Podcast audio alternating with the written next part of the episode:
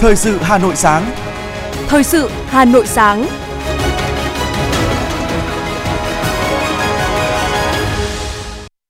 Đây là chương trình thời sự của Đài Phát Thanh Truyền hình Hà Nội. ba mươi phút của chương trình thời sự sáng ngày hôm nay, thứ ba ngày hai mươi tám tháng hai năm hai nghìn không trăm hai mươi ba, có những nội dung chính sau đây. Hội thảo khoa học cấp quốc gia tám mươi năm đề cương về văn hóa Việt Nam một nghìn chín trăm bốn mươi ba đến hai nghìn không trăm hai mươi ba, khởi nguồn và động lực phát triển. Thúc đẩy thương mại nông sản Việt Nam-Hoa Kỳ. Bộ Công Thương áp dụng hạn ngạch thuế quan nhập khẩu thuốc lá nguyên liệu, trứng gia cầm từ Liên minh Kinh tế Á-Âu. Hà Nội phát động ủng hộ người dân Thổ Nhĩ Kỳ và Syria khắc phục hậu quả động đất. Thời gian tiếp nhận nguồn lực ủng hộ từ nay đến hết ngày ba mươi tháng năm năm hai nghìn không trăm hai mươi ba. Phần tin thế giới có những thông tin. Thổ Nhĩ Kỳ lại tiếp tục hứng chịu các trận động đất mới. Đức nghiên cứu đề xuất gói trừng phạt thứ mười một nhằm vào Nga. Hàn Quốc truy quét người cư trú bất hợp pháp từ ngày hai tháng ba đến hết ngày ba mươi tháng tư năm nay. Sau đây là nội dung chi tiết.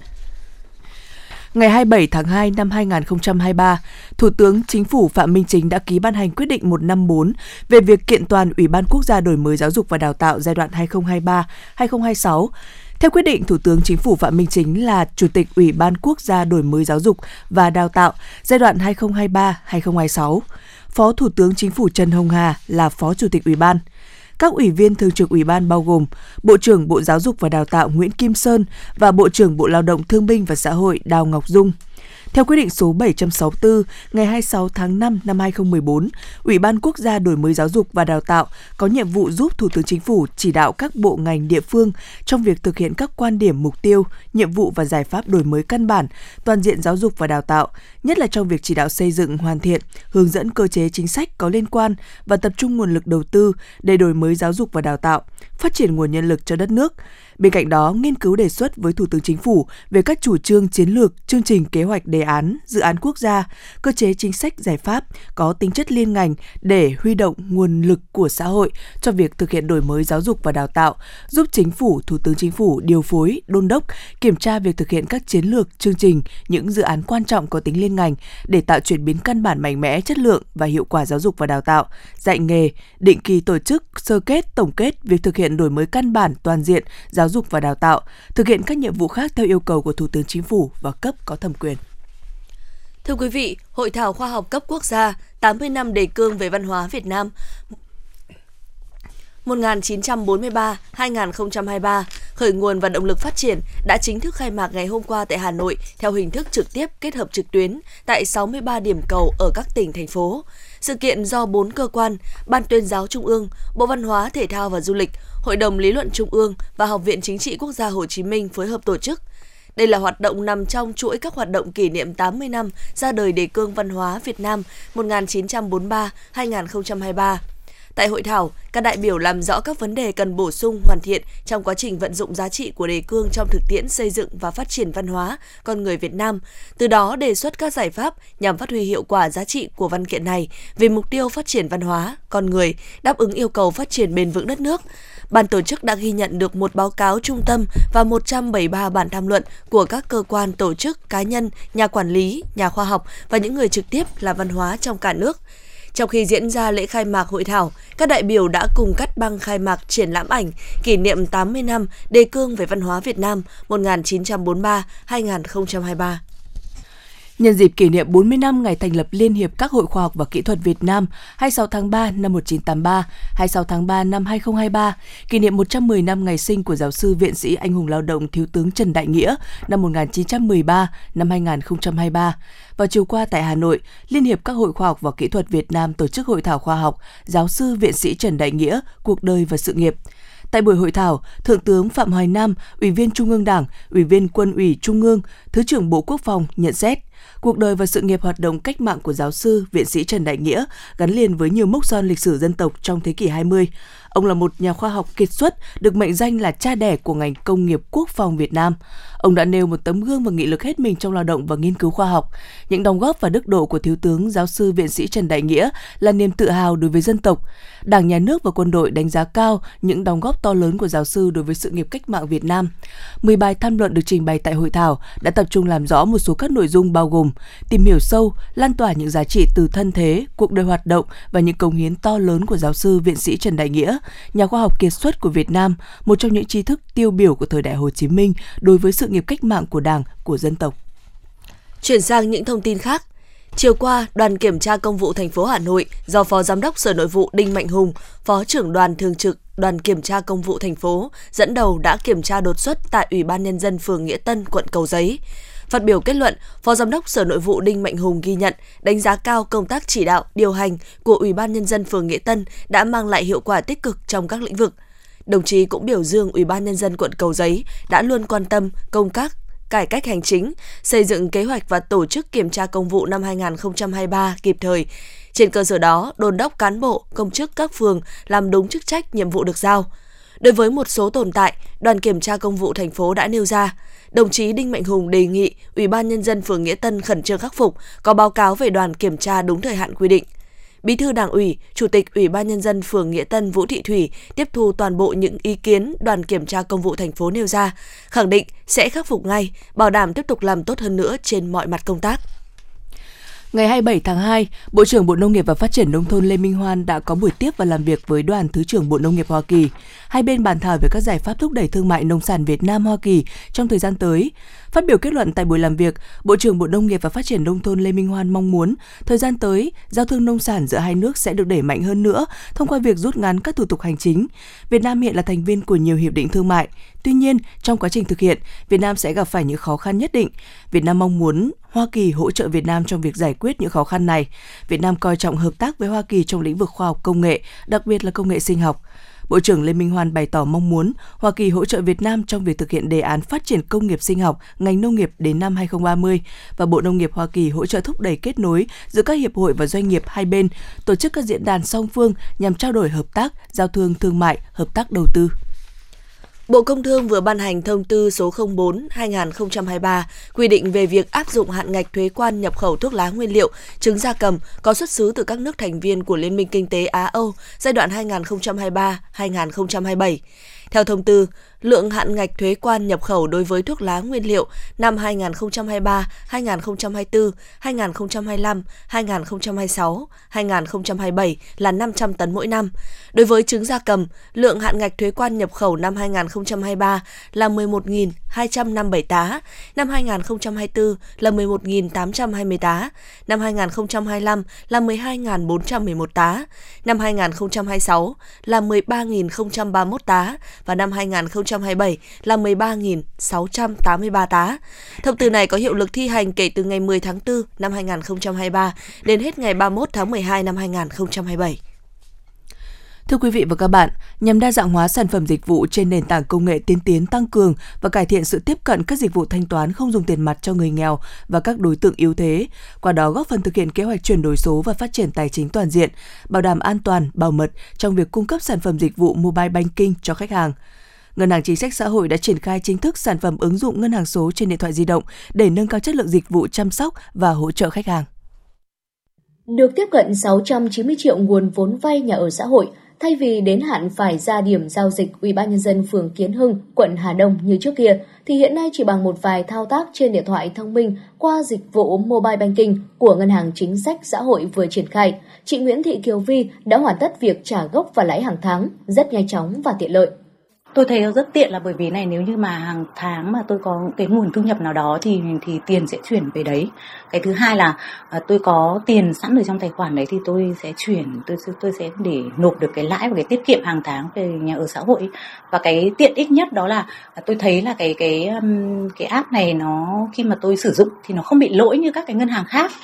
Từ tháng mười hai năm hai nghìn không trăm hai mươi hai, Ngân hàng Chính sách Xã hội thành phố Hà Nội chính thức triển khai dịch vụ ngân hàng điện tử Mobile Banking đến khách hàng dưới hình thức ứng dụng trên điện thoại di động. Dịch vụ này mang đến nhiều tiện lợi cho khách hàng, thực hiện các giao dịch hai mươi bốn trên bảy nhanh chóng. Khách hàng không phải mất thời gian chờ đợi như giao dịch tại quầy giao dịch ngân hàng, đồng thời có thể sử dụng ở bất cứ nơi nào chỉ cần có một chiếc điện thoại thông minh có kết nối Internet. Sau hơn hai tháng triển khai trên địa bàn Hà Nội, đến nay, chi nhánh Ngân hàng Chính sách Xã hội thành phố Hà Nội đã mở tài khoản Mobile Banking cho gần một nghìn khách hàng là cán bộ Ngân hàng Chính sách Xã hội, cán bộ hội đoàn thể nhận ủy thác, tổ trưởng tổ tiết kiệm và vay vốn và một số người vay vốn có điện thoại thông minh có kết nối Internet. Đây là ứng dụng dễ cài đặt, giúp khách hàng thuận tiện trong việc thu và trả nợ, trả lãi. thanh toán các dịch vụ và giao dịch với các ngân hàng mọi lúc mọi nơi, đặc biệt là tăng cường và cải thiện tiếp cận với các dịch vụ tài chính toàn diện cho người nghèo và các đối tượng chính sách khác. Bà Nguyễn Thị Thư, Tổ trưởng Tổ Tiết kiệm và Vay vốn Tổ tám, phường Kiến Hưng, quận Hà Đông cho biết. Từ ngày mà triển khai cái loại số Bắc Banking của Ngân hàng Chính sách Xã hội thì bọn tôi thu hồi ví dụ như là lãi của các hộ vay vốn nó cũng thuận tiện hơn. Ví dụ nhiều hộ là mình đến nhà, nhiều khi các bạn cũng không có nhà thì mình các bạn ấy cũng chuyển khoản với cả bây giờ tất cả các cái chương trình như này với cả ở các cái hộ vay bây giờ người ta cũng dùng nhiều cái chuyển khoản nhanh. Thế nên ra là mình cũng làm cái đấy nó cũng thuận tiện. Phản hồi của khách hàng về tiện ích này là giao diện đẹp, dễ sử dụng, chuyển tiền nhanh. Đặc biệt là hiện nay, để khuyến khích người dân thanh toán không dùng tiền mặt, Ngân hàng Chính sách Xã hội đang thực hiện miễn phí chuyển tiền cho khách hàng sử dụng dịch vụ mobile banking của Ngân hàng Chính sách Xã hội đến hết ngày ba mươi tháng sáu năm hai nghìn không trăm hai mươi ba. Ông Phạm Văn Quyết, Phó Giám đốc chi nhánh Ngân hàng Chính sách Xã hội thành phố Hà Nội cho biết. Thì cái dịch vụ này thì cũng rất là có nhiều tiện lợi. Ngoài các cái giao dịch về chuyển tiền thì có thể là mua sắm online, rồi thì các dịch vụ như là trả tiền điện, tiền nước, truyền hình, thì khách hàng có thể là thực hiện các cái giao dịch à, tín dụng như là cho thu nợ, à, trả lãi hàng tháng, rồi gửi tiền tiết kiệm. Hiện tại, Ngân hàng Chính sách Xã hội thành phố Hà Nội đang phục vụ trên ba trăm hai mươi chín nghìn khách hàng với tổng dư nợ là mười hai nghìn tám trăm chín mươi tám tỷ đồng. Trong đó, tám mươi lăm phần trăm khách hàng hiện đang sinh sống tại vùng nông thôn. Việc triển khai các dịch vụ ngân hàng trên điện thoại di động sẽ giúp các hộ nghèo, hộ cận nghèo và các đối tượng chính sách khác có điều kiện tiếp cận nhiều hơn nữa với các dịch vụ tài chính bền vững và hiệu quả, góp phần giảm nghèo và kết nối người có thu nhập thấp được hòa nhập vào hệ thống tài chính chính thức.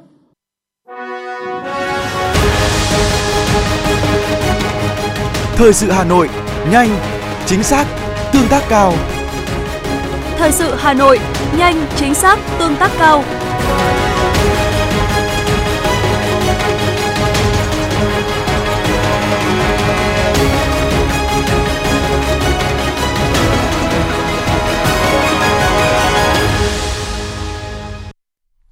Chuyển sang những thông tin khác. Thưa quý vị, ngày hai mươi bảy tháng hai, Hội chữ thập đỏ thành phố Hà Nội tổ chức lễ phát động ủng hộ người dân Thổ Nhĩ Kỳ và Syria khắc phục hậu quả động đất. Thời gian tiếp nhận nguồn lực ủng hộ từ nay đến hết ngày ba mươi tháng năm năm hai nghìn không trăm hai mươi ba. Theo đó, các tổ chức cá nhân có thể ủng hộ theo hình thức trực tiếp tại Hội chữ thập đỏ thành phố Hà Nội, số mười chín trên năm mươi hai Tô Ngọc Vân, phường Quảng An, quận Tây Hồ, hoặc chuyển khoản qua số tài khoản một một bốn không không không một không một tám không tám tại Ngân hàng Thương mại Cổ phần Công thương Việt Nam, chi nhánh Nam Thăng Long. Nội dung ghi rõ ủng hộ người dân hai nước. Ngoài ra, người dân có thể ủng hộ qua app thiện nguyện Hội chữ thập đỏ thành phố Hà Nội với số tài khoản hai bốn tám chín tại Ngân hàng em bê, Ngân hàng Thương mại Cổ phần Quân đội. Từ ngày mùng một tháng ba tới đây, Bộ Công an sẽ triển khai cấp hộ chiếu phổ thông có gắn chip điện tử cho công dân Việt Nam theo luật xuất cảnh, nhập cảnh của công dân Việt Nam. Người được cấp hộ chiếu gắn chip điện tử sẽ được phía nước ngoài ưu tiên khi xét duyệt cấp thị thực nhập cảnh. Hộ chiếu phổ thông không gắn chip điện tử và hộ chiếu phổ thông có gắn chip điện tử được sử dụng song hành. Khi nộp hồ sơ đề nghị cấp hộ chiếu, công dân Việt Nam từ đủ mười bốn tuổi trở lên có quyền được lựa chọn cấp hộ chiếu không gắn chip điện tử hoặc là cấp hộ chiếu có gắn chip điện tử. Công dân Việt Nam đã được cấp hộ chiếu phổ thông không gắn chip điện tử sẽ được tiếp tục sử dụng đến khi hết thời hạn của hộ chiếu, không bắt buộc phải đổi sang hộ chiếu có gắn chip điện tử. Cũng theo quy định mới tại thông tư số mười hai nghìn không trăm hai mươi ba có hiệu lực thi hành kể từ ngày mười sáu tháng ba năm nay, các tiêu chuẩn đối với chấp hành viên ngành thi hành án quân đội đã được rút gọn, không còn các tiêu chuẩn về ngoại ngữ, tin học. Thưa quý vị và các bạn, huyện Đan Phượng đang triển khai các giải pháp nhằm đẩy mạnh chuyển đổi số trong ngành giáo dục, số hóa trường hợp cũng như công tác giảng dạy, quản lý điều hành nhằm xây dựng các trường học thông minh, qua đó góp phần quan trọng nâng cao chất lượng giáo dục.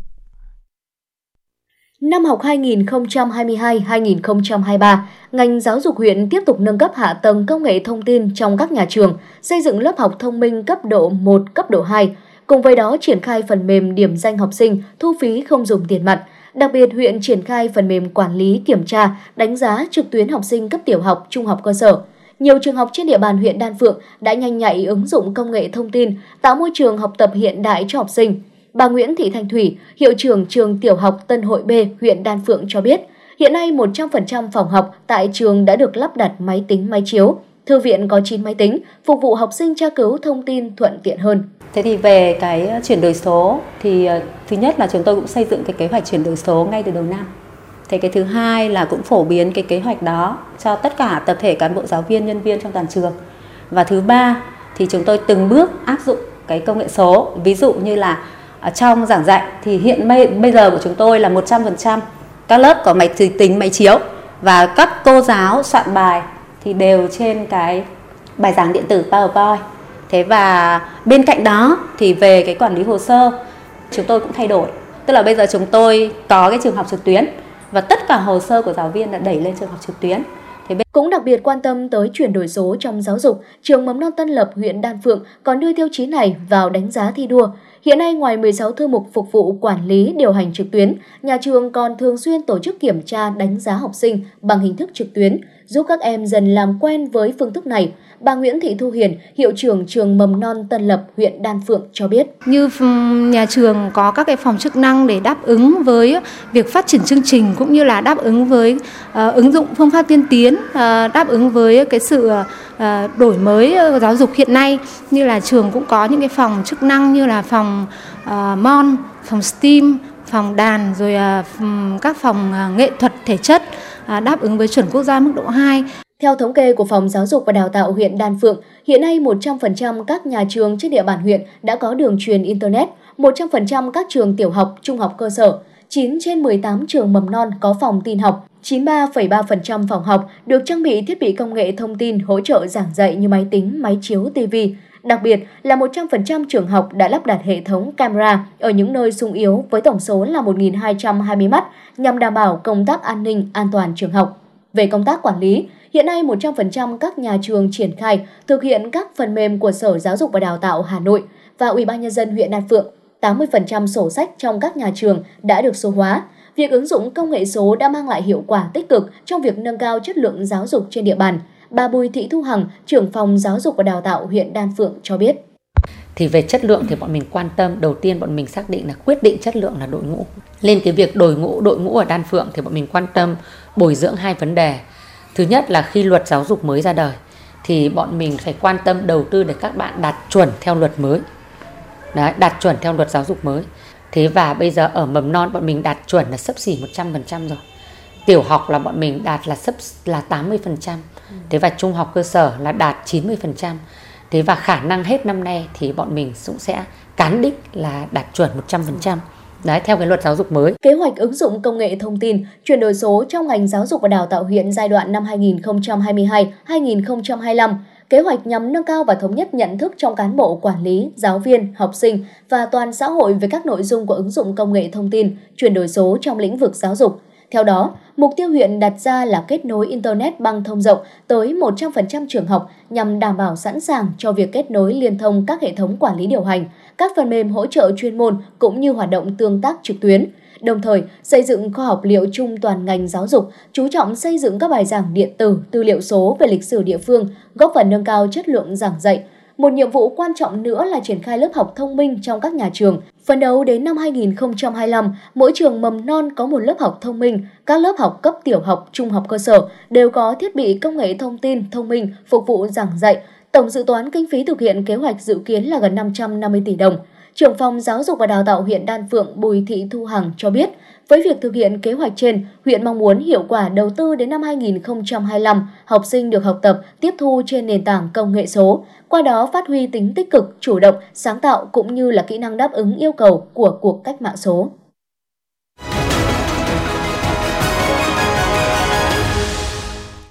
Thưa quý vị, chấm dứt dịch ét tại thành phố Hà Nội vào năm hai nghìn không trăm ba mươi, đó là mục tiêu nêu trong kế hoạch số năm mươi lăm của Ủy ban Nhân dân thành phố Hà Nội về phòng chống H I V S trên địa bàn thành phố Hà Nội năm hai nghìn không trăm hai mươi ba. Theo đó, thành phố sẽ đẩy mạnh các hoạt động phòng chống H I V S để giảm số người mới nhiễm H I V và tử vong liên quan đến AIDS. Chấm dứt dịch AIDS tại thành phố vào năm hai nghìn không trăm ba mươi, giảm tối đa tác động của dịch H I V S đến sự phát triển kinh tế xã hội. Vừa qua, Hội Liên hiệp Phụ nữ quận Hà Đông tổ chức Festival áo dài với chủ đề Quê lụa xưa và nay nhằm hưởng ứng tuần lễ áo dài, khơi dậy niềm tự hào, trách nhiệm giữ gìn, phát huy di sản văn hóa Việt Nam trong chuỗi cán bộ hội viên phụ nữ. Festival là hoạt động quan trọng trong chuỗi sự kiện tôn vinh áo dài nhân dịp kỷ niệm một trăm mười ba năm Ngày Quốc tế Phụ nữ mùng tám tháng ba năm một nghìn chín trăm tám mươi ba, năm khởi nghĩa Hai Bà Trưng. Hưởng ứng tuần lễ áo dài do Trung ương Hội Liên hiệp Phụ nữ Việt Nam phát động, hưởng ứng đợt thi đua cao điểm chào mừng kỷ niệm bảy mươi lăm năm ngày Bác Hồ ra lời kêu gọi thi đua ái quốc, đồng thời quảng bá làng lụa truyền thống Vạn Phúc có trên một nghìn năm tuổi của Hội Liên hiệp Phụ nữ quận Hà Đông. Festival áo dài quê lụa xưa và nay với các hoạt động như trình diễn áo dài mẫu xưa, áo dài lụa Vạn Phúc, áo dài nhí, thời trang áo dài của doanh nhân doanh nghiệp nữ trên địa bàn quận, trình diễn áo dài của các gia đình có hai đến ba thế hệ, đồng diễn áo dài qua các điệu nhảy Zumba, dân vũ. Thưa quý vị, trước những đổi thay của xã hội, nhiều làng nghề truyền thống đang đứng trước nguy cơ mai một bởi những thế hệ sau không còn mặn mà với nghề. Thế nhưng vẫn còn rất nhiều người trẻ tại các làng nghề bằng tình yêu và niềm tự hào lại đang đau đáu tìm cách thổi những làn gió mới cho nghề truyền thống của cha ông. Ghi nhận của phóng viên Diệu Linh. Là đời thứ ba làm nghề tại làng lụa Vạn Phúc, chị Huyền hàng ngày vẫn đều đặn gắn mình với công việc bên chiếc máy dệt. Nghe âm thanh phát ra từ tiếng máy, công việc luôn tay luôn chân không đem lại thu nhập cao, nhưng với tình yêu nghề và truyền thống của gia đình vẫn níu giữ chị lại với công việc này. Chị Nguyễn Thị Minh Huyền, Vạn Phúc, Hà Đông, Hà Nội cho biết. Bây giờ ai yêu nghề thì mới làm được cái nghề này, vì cái nghề này bây giờ nó thật ra cái thu nhập thì nó không cao, nhưng mà làm cái này là phải yêu nghề.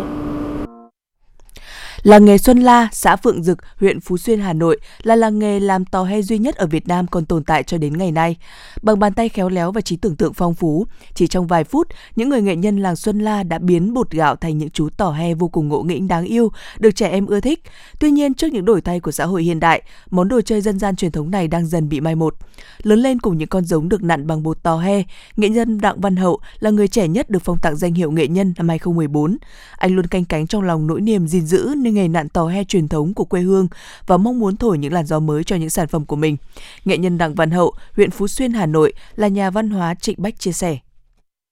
Tôi thấy mấy cái con giống của người Hà Nội xưa ấy, đã từng làm ấy, nó đẹp quá. Thứ nhất là nó đẹp, thứ hai nó cũng có cái giá trị văn hóa rất là cao. Ờ, từng con giống nó có từng câu chuyện khác nhau, và trong những cái con giống đó thì nó vừa có cái giá trị nghệ thuật, nó có cái vừa có chiều sâu văn hóa. Như thế thì tôi cùng với chú Trịnh Bách và cô Nguyễn Ánh quyết tâm khôi phục lại những cái con giống đó. Hậu là người có trí, khéo tay, có trí, có tâm và yêu nghề. Đó, rất là hiếm. Để làm nên sức hấp dẫn, nét riêng biệt, độc đáo của những làng nghề truyền thống là dấu ấn thời gian, tinh hoa sáng tạo và sự tiếp nối trao truyền. Những người trẻ còn canh cánh với nghề truyền thống cha ông này ngày càng ít, thế nhưng nhiều năm nay rất nhiều người trẻ được phong tặng nghệ nhân, đó chính là tin mừng cho tương lai của làng nghề. Theo ông Lưu Duy Dần, là Chủ tịch Hiệp hội Làng nghề Việt Nam cho biết. Thế hệ trẻ phải tìm cái cách làm sao để giữ được cái nghề truyền thống, đồng thời cũng phải trao đưa ngay những công nghệ mới của quốc tế. Hội nhập nhanh, bởi vì chúng ta hội nhập rồi thì không thể cái cũ kỹ mãi được. Cái truyền thống là truyền thống, nhưng nếu truyền thống mãi thì có thể đó có giá trị nhất định của nó vì bảo tồn văn hóa. Nhưng nó là hội nhập quốc tế thì nó đòi hỏi cái, cái đó phải cao hơn và có sự sáng tạo hơn của những lớp, lớp nghệ nhân trẻ. Bằng sự nỗ lực và cố gắng của mình, thế hệ trẻ của các làng nghề hôm nay vẫn luôn mong muốn duy trì phát triển nghề truyền thống. Ngoài sự nỗ lực cố gắng của bản thân, mong muốn lớn nhất của những nghệ nhân đó là được sự giúp đỡ của chính quyền, các cơ quan chức năng trong việc nghiên cứu, tìm ra những biện pháp giúp duy trì phát triển các làng nghề truyền thống. Giữ gìn bằng tình yêu và niềm tự hào, tin rằng những người thợ trẻ như chị Huyền ở làng lụa Vạn Phúc hay anh Hậu là nghề nặn tò he Xuân La ở Phú Xuyên sẽ làm tốt vai trò là những người kế nghiệp giữ mãi lửa nghề cho hôm nay và mai sau.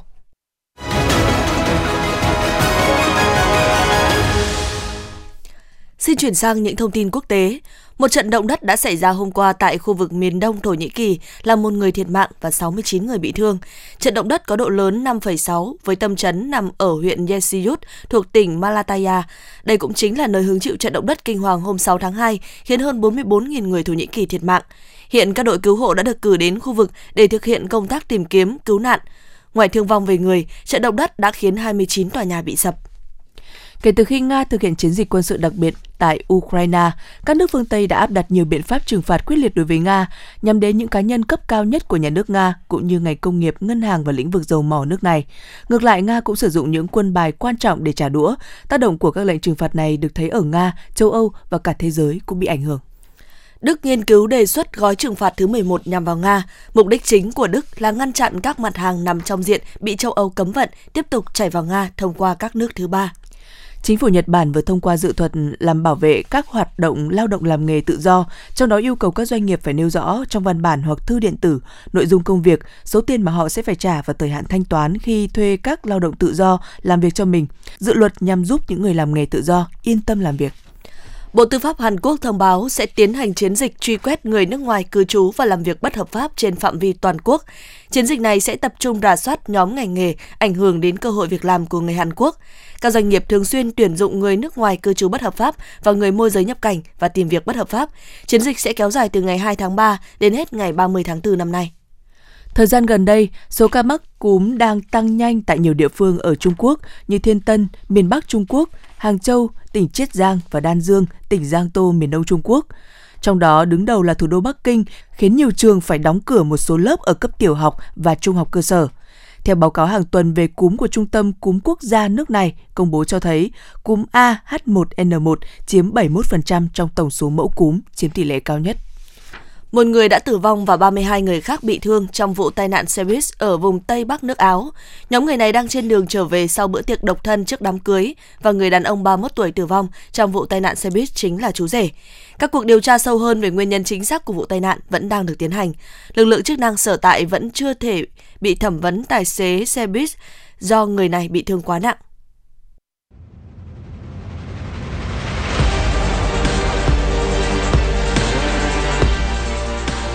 Bản tin thể thao. Bản tin thể thao.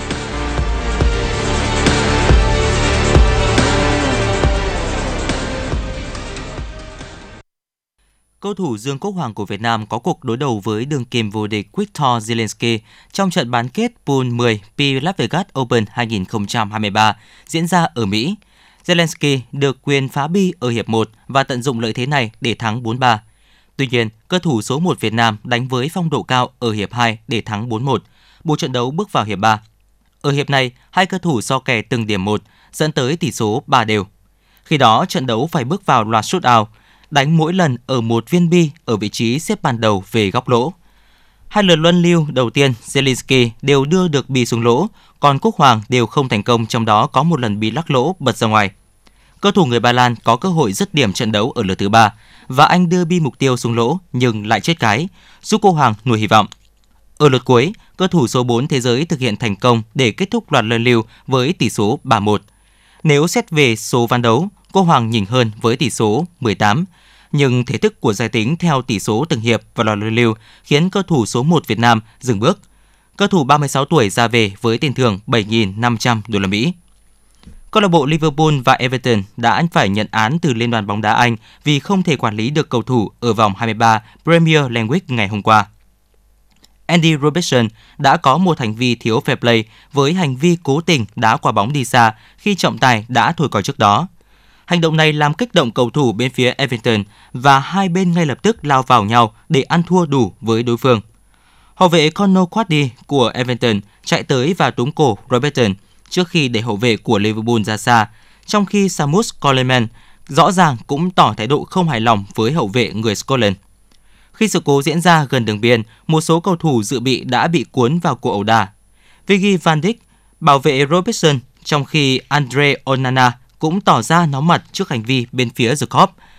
Cả Liverpool và Everton đều đã phải nhận những án phạt về tài chính.